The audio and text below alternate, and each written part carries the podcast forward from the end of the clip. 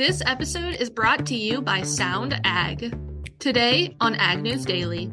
I tried to peg, you know, several major macro factors that I thought were hurting us uh, pretty substantially on the demand front when it came to 2023, the Federal Reserve policy being number one and China being number two. Well, listeners, my name is Jennifer Holiday, old voice on the podcast, but I am back today and this week. Today is just me, and you'll get to hear from Delaney doing an interview here soon. But for today, we're going to jump into some weather to start us out, as rainfall is set to continue in Mato Grosso. In the first half of January 2024, the rains have returned to the center west region of Brazil. However, for some, the rain has arrived a little too late to salvage soybean crop. Delays in soybean planting are likely to have a knockoff effect for the second corn crop, Safrinha. Meanwhile, southern Brazil has seen a change from the exclusively wet conditions from earlier in the season to much drier trends by early January 2024. For the first week of this month, week ending January 6th, precipitation trended closer to normal for this time of year in Mato Grosso. When looking at the total precipitation amount for the state of Mato Grosso as a whole, the first week of January 24 was the wettest so far this season and the wettest week since mid March 2023. The heaviest rainfall for the first week of January extended from portions of Mato Grosso southeastward to Minas Gerais and up through the state of Pará. Wetter conditions have helped to keep temperatures from reaching excessive levels in Mato Grosso, although this was still the eighth warmest first week in January in 30 plus years for the state as a whole. Showers and thunderstorms are likely to continue for portions of central Brazil into the second week of January 2024, with the week ending January 13th. The heaviest rain is favored for an area from Mato Grosso to northern Minas Gerais, while this rainfall is certainly much needed, again, this may be too late to salvage soybean crops in some areas. Additionally, rainfall is going to continue to replenish soil moisture and alleviate the threat to the second corn crop, which relies heavily on soil moisture to sustain the crop after the wet season ends. Drier weather is expected to continue just south across the Mato Grosso do Sul, where this forecast to be the seventh driest second week of January in 30 plus years. And moving into some more international news, we're going to move into some news in Germany, where farmers across the nation on Monday, so today, began protests against the government's economics and pol- agricultural policies, blocking roads and highways with tractors and marching through major cities. Some signs carried by protesters and attached to tractors had messages such as no farmer, no food, no future. Along with signs saying when farmers are ruined, food has to be imported written on them. Local media quoted pol- police authorities as saying some farmers had dumped hay, animal feed, and manure in roads in an effort to block them. Farmers are protesting the government's plan to reduce or withdraw tax breaks for the agriculture sector, which were announced in late December as part of the 2024 budget. The plans included subsidy cuts for the fuel usage by farmers and tax breaks for farming vehicles, which sparked anger among farmers who say this would endanger their livelihoods. Germany's 2024 budget plans include significant cuts and limitations to make up for financing whole worth tens of billions of euros, shortly after the Constitutional Court ruled that a reallocation of emergency COVID 19 funds to the current budget was unlawful. The government has since walked back some of its plans for the agriculture sector, saying last week that tax, tax exemptions for agricultural vehicles would continue and subsidies for fuel would be gradually phased out rather than fully axed imminently. The German Farmers Association said, though, that these steps do not go far enough and pushed ahead with their protests. For another aspect of international news, One of China's largest wealth management firms has declared bankruptcy on Friday. Rumors have been circulating about the firm, which controlled more than 1 million yuan or 140 billion US dollars since August of last year. The company said in November that it was unable to meet its liabilities, totaling as much as 460 billion yuan or $64 billion due to its large exposure to the Chinese real estate sector. Zhongzhi's bankruptcy is one of the largest among Chinese financial institutions in recent years, reflecting the deep risks of China's property sector to its financial systems. Analysts estimate that Zhongzi was short as much as 260 billion yen or $36 billion of meeting its obligations to investors. Soft property prices and sluggish sales are expected to persistently intensify cracks in China's financial system in the months ahead as they erode Chinese household wealth. As such, we're going to need to see a turn in the property sector before we can expect to see a change in China's economic well being. And taking more of a national approach to our news here, a warning was issued to the Houthi rebels. The United States is part of a coalition demanding the Houthi rebels stop their attacks on ships moving through the Red Sea. A joint statement has been issued by 13 countries, including Canada, Australia, Japan, and the United Kingdom. The statement said the ongoing attacks are illegal, unacceptable, and profoundly destabilizing.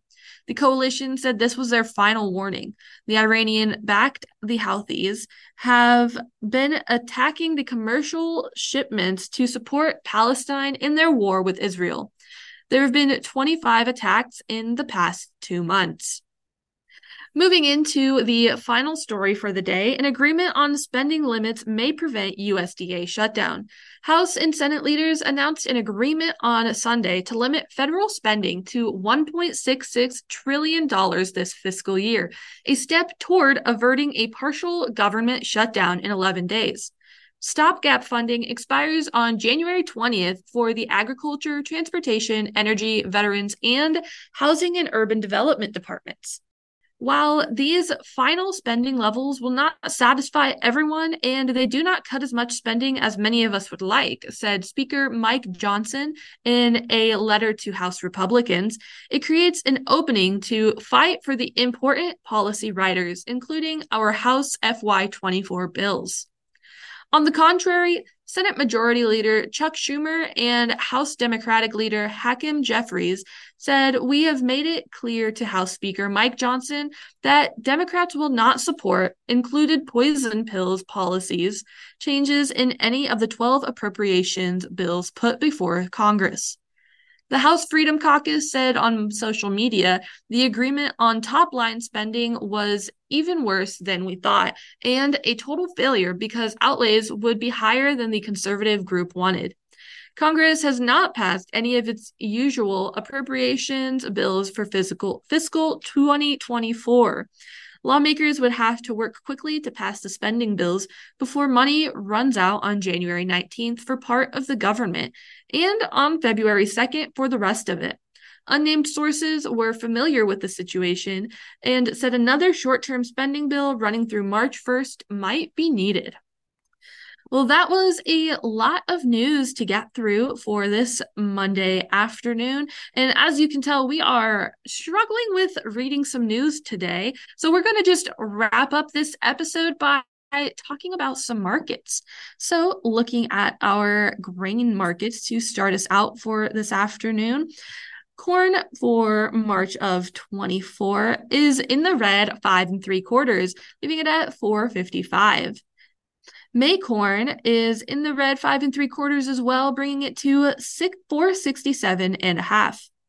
March soybean is down 10 and three quarters, 1245 and a half.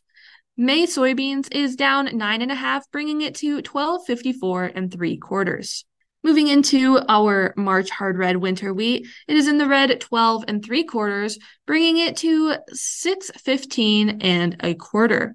Our spring wheat for March is down nine and a half, leaving it at 702 and a half. Switching over to our livestock for this afternoon. Our February live cattle are down 62 cents, bringing it to 169.95. April live cattle is in the red, 37 cents, bringing it to 173.02. March feeder cattle is in the green, 92 cents, bringing it up to 22.5.075. Our February lean hogs are also up 60 cents, bringing it to 70.6. And closing us out, our April lean hogs are up 1.15, bringing us to 77.52. Our market interview today on this Market Monday is with Mike Zuzolo. So let's jump into it. Do you want to optimize the amount of plant nutrition provided by the microbes in your soil? Source it. Want to replace 25 pounds of nitrogen and phosphorus per acre? Source it Looking for a more cost effective way to unlock your crop's potential and increase ROI? Source it. Easy to handle, apply, and store. To make your fertilizer plan more efficient, source it. Learn more at sound.ag. Well, folks, for today's Market Monday conversation, I'm very excited to introduce a new voice to the podcast, although not a new voice to the risk management space. Chatting today with Mike Zuzolo, the founder of Global Commodity Analytics. Mike, thanks for joining us on the podcast. Certainly excited to welcome you. Great to be with you, Delaney. Thank you so much for having me. I'm very excited to be on your program. So, Mike, I've heard you before on various other programs, but uh, give us just a little bit of your background and how you started Global Commodity Analytics before we dig into today's market conversation. Sure. I, I started in 1995, right before the really nice, big demand led bull market, uh, as a registered commodities representative and started my uh, career with Utterback Marketing. Uh, shortly after being with him, uh, probably about a year, year and a half, and with his firm, uh, the uh, livestock analysis opened up, and I became the livestock analyst for Utterbacks. Um, right after 9 11, uh, took a turn and wanted to start my own company. Started my own company with three other gentlemen. Uh, this was in Indiana. And uh, as soon as our children became college age, we wanted to send them all to a small faith based college in Northeast Kansas called Benedictine College. And the best way that we could do that on one income was to move our whole family and our business, which really worked out to be a huge blessing and, and really was a very smooth transition. So we've been in Atchison, Kansas as Global Commodity Analytics and Consulting LLC since 2013. The company is now celebrating in 2024 its 15th year. And so very excited about that. Um, also, would remark to Delaney, uh, we met at National uh, Ag, the uh, Farm the uh, uh, oh, uh, NAFB meeting in Kansas City right around Thanksgiving, and we were able to talk then after I talked about the the global markets and how they affect the commodities, and so that's been something I've worked on ever since starting um, out on my own. And, uh, you know, again, a very big blessing since they've become more and more impactful of our commodity markets, both grain and livestock. It's not just about supply demand anymore.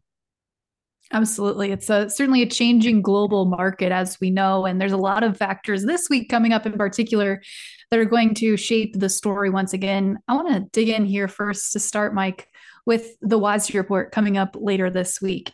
What are your estimates for the report? What's your outlook for the report? And do you think we see USDA start to chip in, chip down once again at South American production?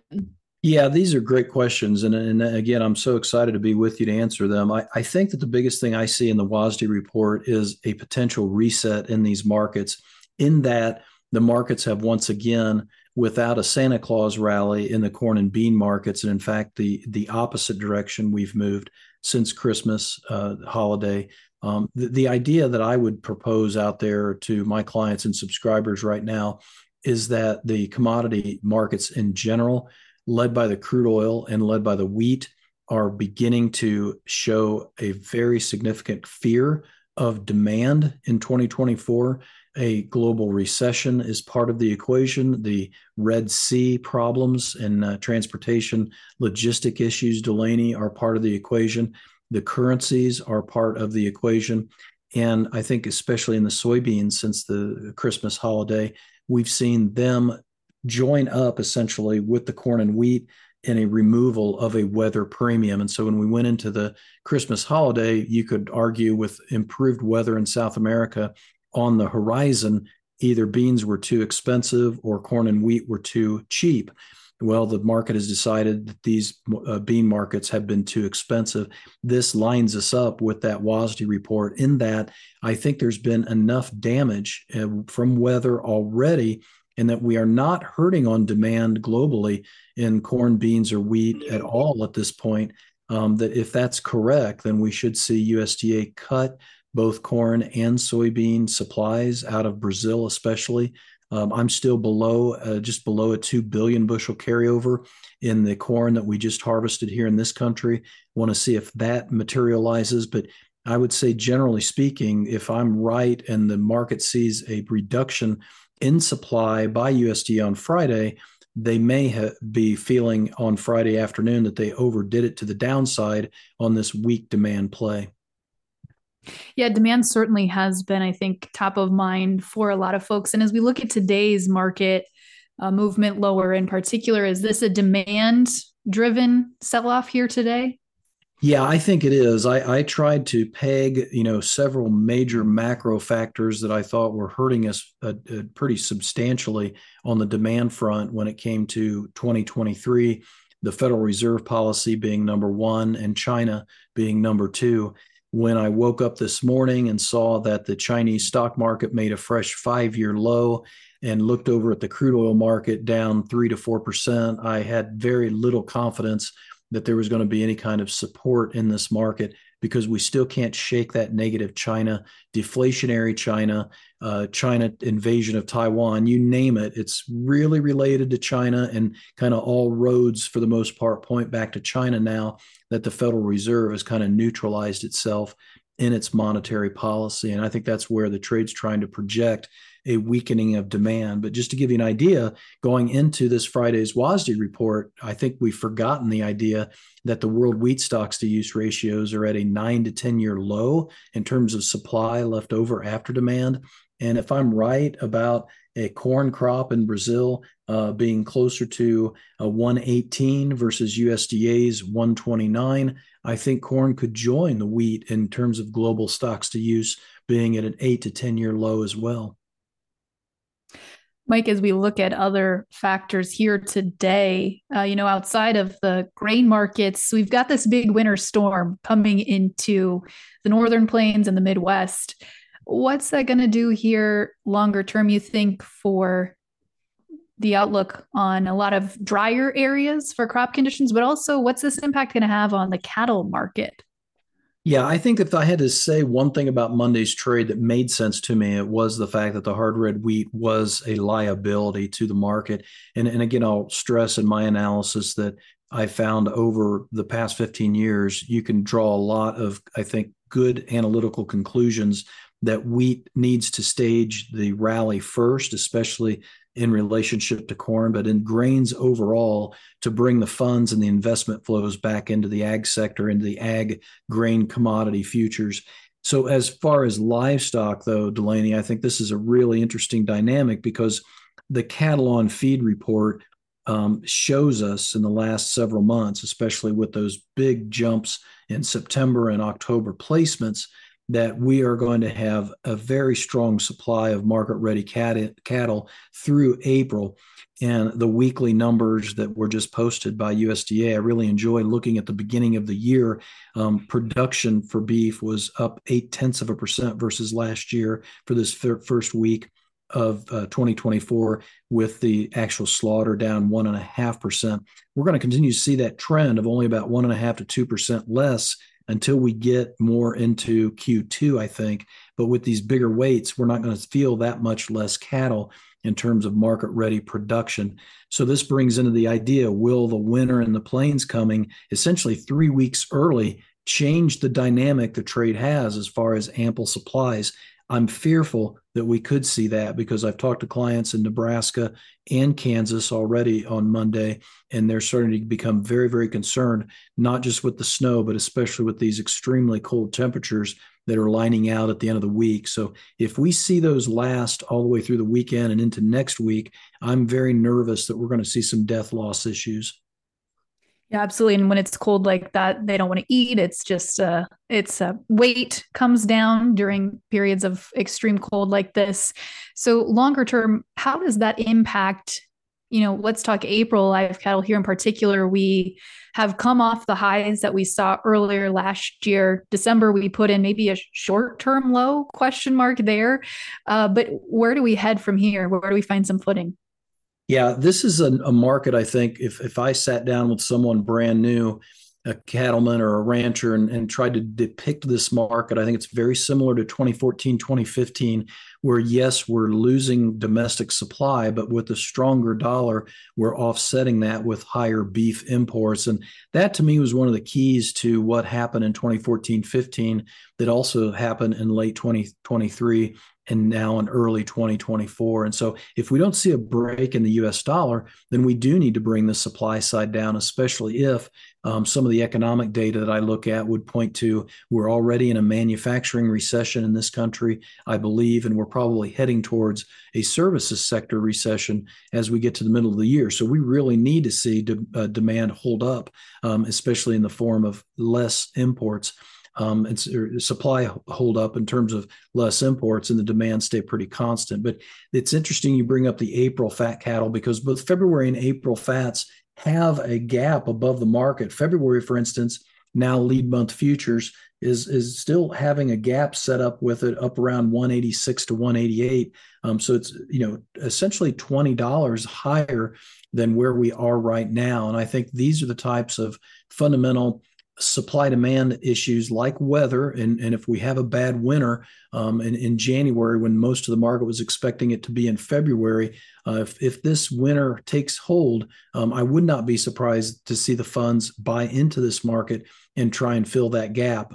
If they do in my 2014 2015 model year uh, holds up this in, through the next 60 to 90 days that's where you want to really get some hedges back in place. A lot of uh, clients, or I should say, new clients that are coming on board, missed it the first go around. They don't want to miss it again, and I couldn't agree more with that uh, sentiment. Well, Mike, that is that time went really fast. Unfortunately, that is all the time we have for today. But if our listeners want to pick your brain and chat markets a little bit more with you, what's the best place to find you? Best place is our website, globalcomresearch.com. And I just put up a brand new three month subscription. Uh, you get all of our analysis, including our text blast, for $100 uh, for the next three months. So please take advantage of that and see if you like what we do. It's all independent analysis and research that we do here. Fantastic, Mike. Well, we'll be sure to have you on the podcast again really soon, but thanks for joining us today. Thank you, Delaney. Have a great new year. Well, listeners, thank you for joining us on this episode of Market Monday here on the Ag News Daily podcast. I'm excited to be with you all this whole week. We are going to bring Delaney back on tomorrow morning, so we will chat with you all more then. For now, we are going to let you go.